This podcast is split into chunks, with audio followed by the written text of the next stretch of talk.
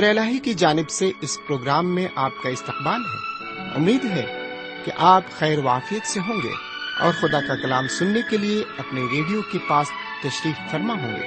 اس سے پہلے کہ ہم مطالعے میں آگے بڑھیں، آپ کو بتا دیں کہ اس تواریخ کی پہلی کتاب کا موضوع ہے نصب نامہ۔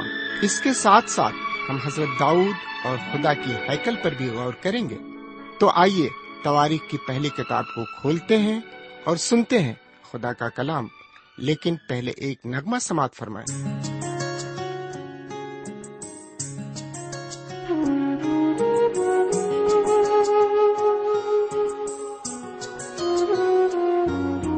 اس میں ہی سب کچھ پیدا ہوا۔ اس میں ہی سب کچھ پیدا ہوا۔ اس کے بنا تو کچھ بھی نہ تھا۔ ابتدا میں کلام تھا۔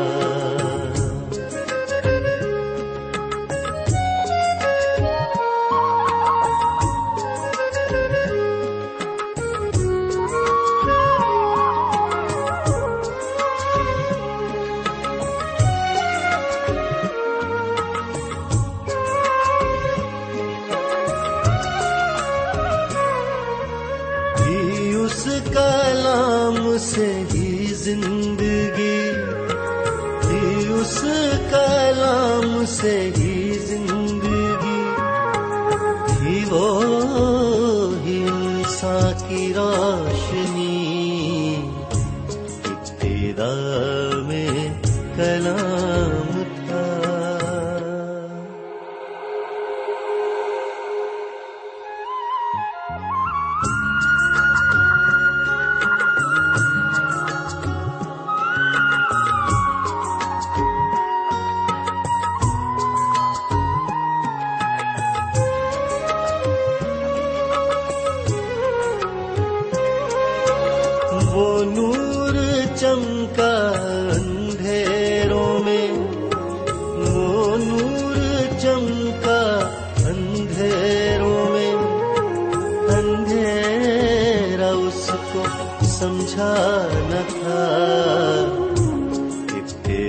میں کلام تھا اور وہ خدا کے ساتھ تھا۔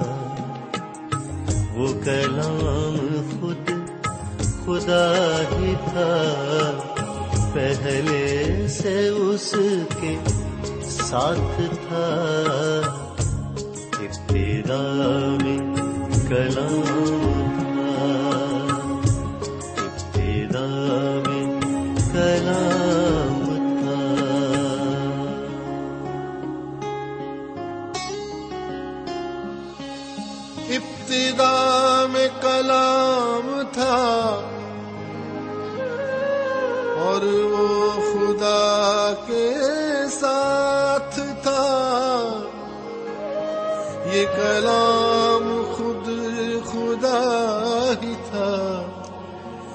پہلے سے اس کے ساتھ۔ ایک بار پھر خدا کے کلام کو لے کر آپ کے درمیان حاضر ہوں۔ سلام قبول فرمائیے۔ امید ہے کہ آپ پوری طرح خرافیت سے ہوں گے۔ میں بھی آپ کی دعاؤں کے عوض بالکل ٹھیک ہوں اور مطالعے کے لیے تیار ہوں۔ آئیے ایک بار پھر ہم خدا کے کلام کی طرف متوجہ ہوں اور سنیں کہ آج خدا و تعالی ہم سے کیا کہنا چاہتا ہے۔ لیکن پہلے ہم ایک چھوٹی سی دعا مانگے ہم دعا کریں۔ ہمارے پاک پروردگار رب العالمین، ہم تیرے تہ دل سے شکر گزار ہیں کہ ایک اور موقع تو نے ہمیں عطا فرمایا ہے، تاکہ ایک بار پھر ہم تیرے قدموں پر بیٹھ کر تیرے پرفضل اور نایاب کلام کو سن سکیں۔ آج بھی ہم جو کچھ سنتے ہیں، اس کو ہم اپنی زندگی میں قبول کریں اور اسی کے مطابق زندگی گزارنے والے بن سکیں۔ یہ دعا سرکار دو عالم جناب سیدنا یسو مسیح کے وسیلے سے مانگتے ہیں۔ آمین۔ سامعین، آج ہم تواریخ کی پہلی کتاب کے اٹھائیسویں باپ کی گیارہویں آیت سے مطالعہ شروع کریں گے۔ اس کتاب کے آخری انتیسویں باپ تک جائیں گے۔ بہرکیف گیارہویں آیت سے تیرہویں آیت تک عبارت پر جب ہم نظر ڈالتے ہیں تو ہم دیکھتے ہیں جس طرح خدا نے حضرت موسی علیہ السلام کو خیمہ اجتماع اور مسکن کا نمونہ دیا تھا، اسی طرح سے خدا نے حضرت داؤد کو بھی روح کے ذریعے نمونہ دیا اور ہر چیز کی تفصیل بتائی۔ میرے پیارے بھائی بہن، اس لیے آپ آسانی سے کہہ سکتے ہیں کہ خدا کے گھر کی تعمیر کا خواب حضرت داؤد کا تھا اور نمونہ خدا کی طرف سے تھا، حضرت سلیمان کا نہیں۔ انہوں نے اپنے باپ کے خواب کو جائے تکمیل پہنچایا۔ سمعین آپ جانتے ہیں کہ پرانا گھر جس کو ہیکل کہتے تھے، نیست و نابود ہو چکا ہے۔ اب یروشلم بھی وہ یروشلم نہیں جو حضرت داؤد کے زمانے میں تھا اور جس کی بنیاد انہوں نے ڈالی تھی۔ سامعین، اس دور سے لے کر آج کے موجودہ زمانے تک دنیا نے بہت ترقی کر لی ہے۔ اور پرانے زمانے کے نشانات تک نہیں ملتے۔ اسی طرح جدید یروشلم میں پرانے وقتوں کے نشانات نہیں ملتے۔ یروشلم بھی پوری طرح سے تبدیل ہو چکا ہے۔ نئے یروشلم میں ایک جدید قسم کا ہوٹل ہے جس کا نام ہولی لینڈ ہوٹل ہے۔ ایک مشہور دینی مبشر اور سیاح جس نے اس جگہ کی سیاحت کی ہے۔ ان کا کہنا ہے کہ اس ہیکل کا نمونہ جو حضرت داؤد کے خدا کے گھر کے نمونے کی ہو بہو نقل ہے، اس ہوٹل کے پچھلے لان میں بنایا گیا ہے۔ یہ نمونہ یہودیوں کی اتھک کھوج بین کے بعد تیار کیا گیا ہے۔ اس نمونے کو دیکھ کر یہ اندازہ لگایا جا سکتا ہے کہ اس زمانے میں یروشلم کس طرح کا تھا۔ سمین یروشلم میں ہیکل کے ساتھ ہیرودیس بادشاہ کا بنوایا ہوا خدا کا ہیکل تھا۔ ان دونوں خدا کے گھروں میں فرق اتنا تھا کہ ہیرودیس بادشاہ نے لوگوں کو خوش کرنے کے لیے ہیکل کی تعمیر کرائی۔ لیکن حضرت داؤد نے اپنا سارا خزانہ خدا کے لیے خرچ کیا۔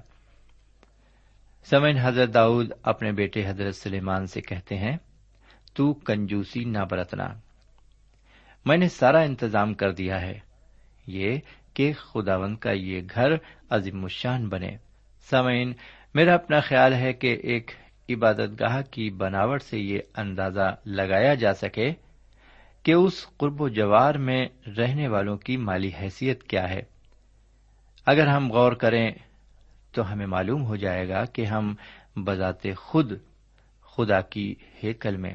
جی ہاں حضرت داؤد کا یہ خیال نہیں تھا۔ کہ خداوند کے رہنے کے لیے گھر بنائے کیونکہ خدا کسی بکس یا صندوق میں نہیں رہتا، حضرت داؤد نے خداوند کے گھر کو مخصوص کرتے وقت بڑے صاف لفظوں میں کہا، دیکھ آسمان، بلکہ آسمانوں کے آسمان میں بھی تو سما نہیں سکتا۔ تو یہ گھر تو کچھ بھی نہیں جسے میں نے بنایا۔ سمین یہ کل کائنات بھی خدا کو سما نہیں سکتی۔ تو پھر ایک چھوٹا سا گھر خدا کو اپنے میں کیسے سما سکتا ہے؟ یہ ہیکل اس سے ملاقات کرنے کا مقام تھا۔ خدا اس میں آدمی سے ملتا تھا۔ اور یہ ہیکل خدا کے جلال اور اس کو عزت دینے کے لیے بنایا گیا تھا۔ میرے پیارے بھائی بہن اور میرے پیارے بزرگ، آج کے اس جدید دور میں خدا سے ملاقات نہ تو کسی عمارت میں ہو سکتی ہے۔ اور نہ ہی وہ وہاں سکونت کرتا ہے۔ اس کی پاک روح، جسے روح القدس کہتے ہیں، انسانوں کے دل میں سکونت کرتا ہے۔ بہرکیف حضرت داؤد نے مقدار کے مطابق سونے اور چاندی کو خدا کے ہیکل کے ضرور کے لیے فراہم کیا۔ اب میں آگے بڑھتے ہوئے آج کے مطالعے کی چودہویں اور پندرہویں آیت کو پیش کرتا ہوں۔ لکھا ہوا ہے یعنی سونے کے ضرور کے واسطے سونا تول کر ہر طرح کی خدمت کے سب ضرور کے لیے، اور چاندی کے سب ضرور کے واسطے چاندی تول کر ہر طرح کی خدمت کے سب ضرور کے لیے۔ اور سونے کے شمادانوں اور اس کے چراغوں کے واسطے ایک ایک شمادان اور اس کے چراغوں کا سونا تول کر، اور چاندی کے شمادانوں کے واسطے ایک ایک شمادان اور اس کے چراغوں کے لیے ہر شمادان کے استعمال کے مطابق چاندی تول کر۔ سمن اس عبارت کو آپ نے سنا۔ یہاں بیان کرنے کا مقصد صرف یہ ہے کہ خرچ میں کسی قسم کی کنجوسی اور کوتا ہی نہ ہو۔ خدا کے گھر کی تعمیر میں کسی قسم کی کفایت شواری حضرت داؤد کو منظور نہیں تھی۔ اس کام میں کثیر دولت اور حضرت داؤد کے خزانے کا استعمال ہوا۔ سامن ہم اس بات کو اپنے ذہن نشین کر لیں کہ حضرت داؤد جو کچھ کر رہے تھے، وہ خدا و تعالی رب العزت کی عظمت اور جلال کے لیے کر رہے تھے۔ بہرکیف مطالعے میں آگے بڑھتے ہوئے اب میں اس باپ کی انیسویں آیت کو آپ کی خدمت میں رکھتا ہوں۔ یہاں لکھا ہوا ہے، یہ سب یعنی اس نمونے کے سب کام خداوند کے ہاتھ کی تحریر سے مجھے سمجھائے گئے۔ سمن یہ غیر معمولی آیت اس باپ کی ہے۔ اس محل کا نمونہ خدا کی طرف سے تھا، جیسا کہ خیمہ اجتماع اور مسکن کا نمونہ حضرت موسا علیہ السلام کو دیا گیا تھا۔ خدا نے اپنے گھر کا نمونہ دیا۔ خدا نے ہی اس جگہ کا چناؤ کیا، جہاں یہ ہیکل بنایا جانا تھا۔ یعنی ارنان کا کھلیان۔ خدا نے ہی حضرت داؤد کا حوصلہ بڑھایا اور ان کی ہمت افزائی کی، لیکن انہیں ہیکل کی تعمیر کرنے کی اجازت نہیں دی۔ بیسویں آیت میں لکھا ہوا ہے، اور داؤد نے اپنے بیٹے سلیمان سے کہا کہ ہمت باندھ اور حوصلے سے کام کر، خوف نہ کر، ہراساں نہ ہو، کیونکہ خداون میرا خدا تیرے ساتھ ہے۔ وہ تجھ کو نہ چھوڑے گا۔ اور نہ ترک کرے گا جب تک خداوند کے مسکن کی خدمت کا سارا کام تمام نہ ہو جائے۔ سامن اس عبارت کو آپ نے سنا، حضرت داؤد اپنے بیٹے حضرت سلیمان کی ہر طرح سے ہمت بڑھاتے ہیں اور اس اہم خدمت کو انجام دینے کے لیے تیار کرتے ہیں اسے۔ وہ اپنے بیٹے کو یقین دلاتے ہیں کہ ان کا خدا اس وقت تک اسے ترک نہ کرے گا جب تک کہ مسکن کی خدمت کا کام تمام نہ ہو جائے۔ لیجیے اب اٹھائیسویں باپ کی اکیسویں آیت کو سنیے۔ لکھا ہوا ہے، اور دیکھ، کاہنوں اور لاویوں کے فریق خدا کے مسکن کی ساری خدمت کے لیے حاضر ہیں، اور ہر قسم کی خدمت کے لیے سب طرح کے کام میں ہر شخص جو ماہر ہے، بخوشی تیرے ساتھ ہو جائے گا۔ اور لشکر کے سردار اور سب لوگ بھی تیرے حکم میں ہوں گے۔ سامن یہ عبارت اس باپ کی آخری آیت ہے جو میں نے آپ کے سامنے پیش کی ہے۔ یہاں ہم دیکھتے ہیں کہ حضرت داؤد کی سلطنت کا ہر ایک شخص یہاں موجود ہے۔ کاہن، لاوی، کاریگر، رئیس، سبھی کام کرنے کے جوش میں ہیں۔ یہاں پر حضرت سلیمان کو صرف حکم صادر فرمانے کی ضرورت ہے۔ اور اس نمونے کو عمل میں لانا ہے جو حضرت داؤد نے ان کے سامنے رکھا ہے۔ سمن خدا نے میرے اور آپ کے لیے بھی ایک نصب العین مقرر کیا ہے۔ کیا ہم اس نصب العین کو حاصل کرنے کی کوشش کر رہے ہیں؟ اسی کے ساتھ یہاں پر ہم تھوڑا آگے بڑھیں گے۔ سمن اب میں آپ کو تاریخ کی پہلی کتاب کے آخری انتیسویں باب میں لے چلتا ہوں۔ اس باب کے ذریعے تواریخ کی پہلی کتاب ختم ہو جائے گی اور اسی کے ساتھ حضرت داؤد کی حکومت اور ان کی زندگی کا بھی خاتمہ ہو جائے گا۔ ان کے بعد حضرت سلیمان کا دور شروع ہوگا۔ ان کے دور حکومت کا ذکر آپ تواریخ کی دوسری کتاب کے آغاز میں دیکھیں گے۔ اس باب میں آپ دیکھیں گے کہ بجائے خدا کے گھر کی تعمیر پر اہمیت دینے کے اب حکومت پر زور دیا جائے گا۔ حضرت داؤد جانتے تھے۔ کہ ان کی وفات کے دن بالکل قریب ہیں۔ اور غور و فکر کا مرکز خدا کے گھر کی تعمیر ہوگا۔ حضرت داؤد کا یہ آخری پیغام ہے جو انہوں نے اپنی قوم کو دیا۔ جس طرح حضرت یعقوب نے اپنی وفات کے وقت اپنے سب لڑکوں کو اپنے قریب اکٹھا کیا اور جب حضرت موسیٰ علیہ السلام بوڑھے اور کوہن سال ہوئے، انہوں نے بارہوں قبیلوں کو پیغام دیا۔ اسی طرح حضرت داؤد بھی اپنا آخری پیغام دیتے ہیں۔ بہرکیف، انتیسویں باپ کی پہلی آیت کو سنیے۔ اور داؤد بادشاہ نے ساری جماعت سے کہا کہ خدا نے فقط میرے بیٹے سلیمان کو چنا ہے، اور وہ ہنوز لڑکا اور نا تجربے کار ہے اور کام بڑا ہے، کیونکہ وہ محل انسان کے لیے نہیں بلکہ خدا خدا کے لیے ہے۔ سمن حضرت داؤد جماعت سے کہتے ہیں کہ ان کا بیٹا نازک اور نا تجربے کار ہے۔ ان کے کہنے کا مطلب یہ ہے کہ وہ سلیمان محل میں رہے ہیں اور لونڈیوں اور باندیوں کے درمیان انہوں نے پرورش پائی ہے۔ اس لیے حضرت سلیمان اس قابل نہیں ہے کہ وہ اس بڑی ذمہ داری کا بوجھ اٹھائیں۔ حضرت داؤد ایک تجربے کار فراغ دل اور پختہ انسان ہیں۔ انہوں نے زندگی کے نشیب و فراز کو دیکھا ہے۔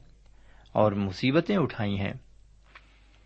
بہرکیف دوسری اور تیسری آیت کو سنیے، انتیسویں باپ کی۔ اور میں نے تو اپنے مقدور بھر اپنے خدا کی ہیکل کے لیے، سونے کی چیزوں کے لیے سونا اور چاندی کی چیزوں کے لیے چاندی اور پیتل کی چیزوں کے لیے پیتل، لوہے کی چیزوں کے لیے لوہا اور لکڑی کی چیزوں کے لیے لکڑی اور عقیق اور جڑاؤ پتھر اور پچی کے کام کے لیے رنگ برنگ کے پتھر اور ہر قسم کے بیش قیمت جواہر اور بہت سا سنگ مرمر تیار کیا ہے۔ اور چونکہ مجھے اپنے خدا کے گھر کی لو لگی ہے اور میرے پاس سونے اور چاندی کا میرا اپنا خزانہ ہے تو میں اس کو بھی، ان سب چیزوں کے علاوہ جو میں نے اس مقدس ہیکل کے لیے تیار کیا، اپنے خدا کے گھر کے لیے دیتا ہوں۔ سامعین حضرت داؤد کہتے ہیں کہ انہوں نے اپنے مقدور کے مطابق ساری تیاری کر لی ہے۔ آپ نے دیکھا، انہوں نے اپنے خدا کے مقدس ہیکل کے لیے کیا کیا انتظام کیا ہے۔ کاش کے حضرت داؤد کے دل کی طرح ہم سب کا دل ہو اور ہم سب خدا و تعالیٰ کو اپنے دلوں میں اول مقام دے سکیں۔ سمین یہ وہ سوگات ہے جو انہوں نے خود کے خزانے سے دی۔ بہرکیف، اب ہم آگے بڑھتے ہیں اور دیکھتے ہیں کہ حضرت داؤد کا اگلا قدم کیا ہے۔ پانچویں اور چھٹی آیت کو سنیے۔ اور کاریگروں کے ہاتھ کے ہر قسم کے کام کے لیے سونے کی چیزوں کے واسطے سونا اور چاندی کی چیزوں کے واسطے چاندی ہے۔ بس کون تیار ہے کہ اپنی خوشی سے اپنے آپ کو آج خداون کے لیے مخصوص کرے۔ تب آبائی خاندانوں کے سرداروں اور اسرائیل کے قبیلوں کے سرداروں اور ہزاروں اور سینکڑوں کے سرداروں اور شاہی کام کے ناظموں نے اپنی خوشی سے تیار ہو کر۔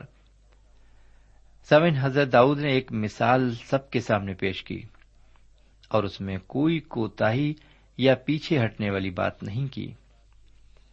اس کے بعد وہ سب کے سامنے ایک چیلنج یا چنوتی رکھتے ہیں اور آپ دیکھتے ہیں کہ لوگوں پر اس کا کافی اثر ہوا۔ لوگوں نے بھی اپنی طرف سے پیشکش کی۔ وہ بھی خوشی خوشی خدا کے مقدس ہیکل کی تعمیر میں حصہ لینے کے لیے تیار ہو گئے۔ ہم دیکھیں گے کہ انہوں نے دل کھول کر خدا کے کام میں حصہ لیا، جیسا کہ ساتویں اور آٹھویں آیت میں لکھا ہوا ہے۔ خدا کے گھر کے لیے سونا پانچ ہزار قنتار اور دس ہزار درہم اور چاندی دس ہزار قنتار اور پیتل اٹھارہ ہزار قنتار اور لوہا ایک لاکھ قنتار دیا اور جن کے پاس جواہر تھے، انہوں نے ان کو جرسونی یقیل کے ہاتھ میں خداون کے گھر کے خزانے کے لیے دے ڈالا۔ سامن اب میں آپ کی خدمت میں اس باپ کی نوی آیت کو پیش کرتا ہوں۔ یہاں لکھا ہوا ہے، تب لوگ شادمان ہوئے، اس لیے کہ انہوں نے اپنی خوشی سے دیا، کیونکہ انہوں نے پورے دل سے رضامندی سے خداون کے لیے دیا تھا۔ اور داؤد بادشاہ بھی نہایت شادمان ہوا۔ سامعین، اپنے لوگوں کو خداون کے لیے فراغ دلی سے دیتے ہوئے دیکھ کر حضرت داؤد کے دل میں جذبات کی لہر سی دوڑ گئی۔ وہ بہت شادمان ہوئے۔ میرے پیارے بھائی بہن، ایک کہاوت ہے کہ تب تک دو جب تک کہ دینے میں تکلیف محسوس نہ ہو۔ لیکن خدا کا یہ اصول نہیں۔ اگر آپ کو کچھ دینے میں تکلیف ہوئی ہے، تو آپ بالکل نہ دیں۔ خدا و تعالیٰ یہ چاہتا ہے کہ جب آپ کچھ دیں، تو آپ کا دینا آپ کو شادمانی دے۔ آپ خوشی سے دیں۔ آپ یہاں دیکھتے ہیں، یہ ایک بڑی شادبانی کا موقع تھا۔ آئیے دسویں آیت پر غور کرتے ہیں۔ پس داؤد نے ساری جماعت کے آگے خداون کا شکر کیا۔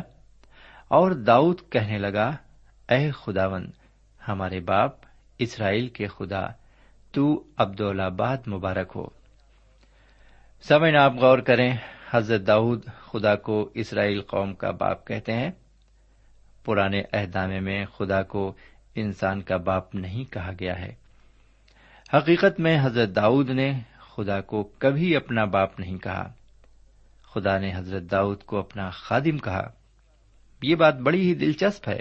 حضرت موسا علیہ السلام کی شریعت نے کسی کو خدا کا بیٹا نہیں کہا۔ حضور کریم جناب سیدنا مسیح میں ایمان لانے کے باعث ہی ہم خدا کے بیٹے اور بیٹیاں بن سکتے ہیں۔ انہیں کے وسیلے سے ہمیں یہ شرف حاصل ہے۔ سامعین، اب ہم دیکھیں گے کہ حضرت داؤد خدا سے دعا کرتے ہیں۔ ان کی یہ دعا دعائیا حکومت میں ایک عظیم الشان دعا ہے۔ اس دعا کی ابتدا گیارہویں آیت سے ہوتی ہے۔ عبارت اس طرح مقوم ہے۔ اے خداون عظمت اور قدرت اور جلال اور غلبہ اور حشمت تیرے ہی لیے ہیں، کیونکہ سب کچھ جو آسمان اور زمین میں ہے تیرا ہے۔ اے خداون بادشاہی تیری ہے اور تو ہی بحیثیت سردار سبوں سے ممتاز ہے۔ سمین اس کلام کو آپ نے سنا کیا یہ الفاظ جانے سمجھے نہیں؟ کیا آپ ان الفاظ سے آشنا نہیں ہیں؟ میرے پیارے بھائی بہن، آپ یاد کریں کہ سیدنا مسیح سے ان کے شاگردوں نے دعا کرنا سیکھا اور ان سے التجا کی کہ وہ انہیں دعا کرنا سکھائیں۔ انہوں نے اپنے شاگردوں کے سامنے دعا کرنے کا ایک نمونہ پیش کیا تھا۔ سامعین، میں سمجھ گیا آپ کو وہ دعا ضرور یاد آ گئی ہے۔ حضور کریم اسی دعا کی طرف انہیں لے آتے ہیں، جو حضرت داؤد نے خداون اپنے خدا سے کی، تیری بادشاہت آئے۔ یہی خواہش حضرت داؤد کے دل میں تھی۔ اس التجا میں چھوٹا پن اور سادگی ہے۔ اسی لیے کتاب مقدس میں یہ دعا عظیم ہے۔ یہ پوری طرح قابل فہم، پرجلال اور احترام سے بھری ہوئی ہے۔ خدا کی ستائش اور شکر ادا کرتی ہے۔ انسانی خصوصیات کو مسترد کرتی ہے اور یہ اعلان کرتی ہے کہ انسان خدا و تعالی کے رحم و کرم پر منحصر ہے۔ انہوں نے انسان کی بے چارگی اور حد درجے کی مسکینی کو ظاہر کیا ہے۔ انہوں نے تسلیم کیا ہے کہ انسان خامیوں کا پتلا ہے اور اپنے میں مخصوص ہو کر رہتا ہے۔ وہ اس کا اقرار کرتے ہیں کہ سب کچھ خدا کا ہے۔ انسان کا کچھ نہیں۔ انہوں نے یہ پہچانا کہ حکومت خدا کی ہے اور اسی کی طرف سے ہے۔ اور سیدنا مسیح نے بھی اسی کی تعلیم دی۔ سمن بادشاہت کا تخیل روحانی نقطۂ نگاہ سے دو قسم کا ہے۔ ابدی بادشاہت اور دوسری فرضی بادشاہت۔ میرے بھائی، کائناتی اور علاقائی بادشاہت۔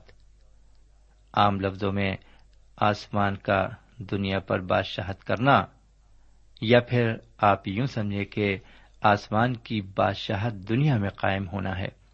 یہ بادشاہت بہت جلد قائم ہونے والی ہے۔ حضور اقدس نے فرمایا، دیکھ میں بہت جلد آنے والا ہوں۔ خدا و تعالی نے جب آدم کو پیدا کیا تو اسے ایک جاگیر دی۔ اب بادشاہت کا کیا مطلب ہے؟ بادشاہت کے معنی ہے خدا کی بادشاہت زمین پر قائم ہونا۔ یہی دعا حضرت داؤد نے کی۔ میرا خیال ہے کہ ایسا نہیں سوچتے ہیں کہ خدا کی سلطنت دنیا میں قائم ہے۔ خدا دنیا پر بادشاہت نہیں کر رہا ہے۔ اگر وہ ایسا کرتا ہوتا تو لوگوں کے دل نہ ٹوٹتے۔ ان کی آنکھوں میں آنسو اور دل میں مایوسی نہ ہوتی۔ اس کے علاوہ دنیا میں جنگ و جدل، نفرت اور خون ریزی نہ ہوتی۔ ایسی ہی بادشاہت کی دعا ہمیں کرنی چاہیے۔ انسان ایسی بادشاہت کی تعمیر نہیں کر سکتا۔ صرف سیدنا مسیحی دنیا میں ایسی بادشاہت قائم کر سکتے ہیں۔ تیری بادشاہت آئے۔ سامن میں نجی طور پر یہ محسوس کرتا ہوں کہ خداوند کی دعا جس کو انگریزی میں لارڈس پریئر کہتے ہیں، عوامی دعا نہیں ہے۔ اسے اتوار کی عبادت میں محض ایک رسم یا روایت نہیں بنانا چاہیے۔ میرا اعتقاد ہے کہ اسے جب ہم اپنے کو خدا کے حضور دعا میں پیش کرتے ہیں، تو اسے کہیں تو اچھا ہوگا۔ تیری بادشاہت آئے۔ یہی دعا ہر ایماندار کی ہونی چاہیے۔ پہر کیف، آگے بڑھتے ہیں۔ اب میں آپ کی خدمت میں چودہویں اور پندرہویں آیت کی تشریح کو رکھتا ہوں۔ میرے بھائی جب ہم اس عبارت پر نظر ڈالتے ہیں تو دیکھتے ہیں کہ یہ کیسی دلچسپ بات ہے۔ میرے بھائی بہن، کہ ہم خداون تالا کو کچھ نہیں دے سکتے، کیونکہ جو کچھ ہمارے پاس ہے وہ سب اس کا ہی دیا ہوا ہے۔ وہ آپ کو برکت دے سکتا ہے۔ جی ہاں جب ہم دیتے ہیں تو وہ ہمیں برکت دیتا ہے۔ یہاں میں ایک راز کی بات آپ کو بتاتا ہوں۔ ہم غریب، چھوٹے اور تنگ نظر کیوں ہیں؟ اس کی وجہ یہ ہے کہ ہم خدا کو دینے میں فراغ دل نہیں ہیں۔ وہ ہمیں اسی وقت برکت دے گا جب ہم اپنا دل اس کے لیے کھول دیں گے، جیسا حضرت داؤد نے اپنا دل کھولا۔ میرے بھائی، پندرہویں آیت کے مطابق ہمیں اس حقیقت کو قبول کرنا ہے اور بائیسویں اور تیسویں آیت کے مطابق خدا ان تعالی کو قربانیاں گزرانے کے بعد حضرت سلیمان مسا کیے جاتے ہیں اور ان کو اسرائیل کا بادشاہ ہونے کا اعلان کر دیا جاتا ہے اور وہ تخت پر اپنے باپ حضرت داؤد کی جگہ بیٹھ جاتے ہیں۔ سمعین، اب جو آیت میں آپ کی خدمت میں پیش کروں گا، اس میں آپ حضرت داؤد کی وفات کا ذکر پائیں گے۔ چھبیسویں آیت سے لے کر اٹھائیسویں آیت تک عبادت کے مطابق پتہ چلتا ہے کہ حضرت داؤد نے سارے اسرائیل پر چالیس سال حکومت کی۔ انہوں نے ہبرون میں سات سال اور یروشلم میں تینتیس برس سلطنت کی اور نہایت بڑھاپے میں خوب عمر رسیدہ ہو کر وفات پائی۔ یہاں پر اب ہم آج کا مطالعہ ختم کرتے ہیں۔ اجازت دیجیے۔ خدا حافظ۔ سامعین، اس مطالعے سے آپ کو روحانی تقویت حاصل ہوئی ہوگی۔ ہمیں یقین ہے، آپ اپنے تاثرات سے ہمیں ضرور نوازیں گے۔ ہم آپ کے خط کے منتظر رہیں گے۔ ہمارا پتا ہے۔ پروگرام نور ال post box number one five seven five Sialkot Pakistan. پتا ایک بار پھر سن لیں۔ پروگرام نور ال پوسٹ باکس نمبر ایک پانچ سات پانچ سیال کوٹ پاکستان۔ اب آپ ہم سے ٹیلی فون اور ای میل سے بھی رابطہ قائم کر سکتے ہیں۔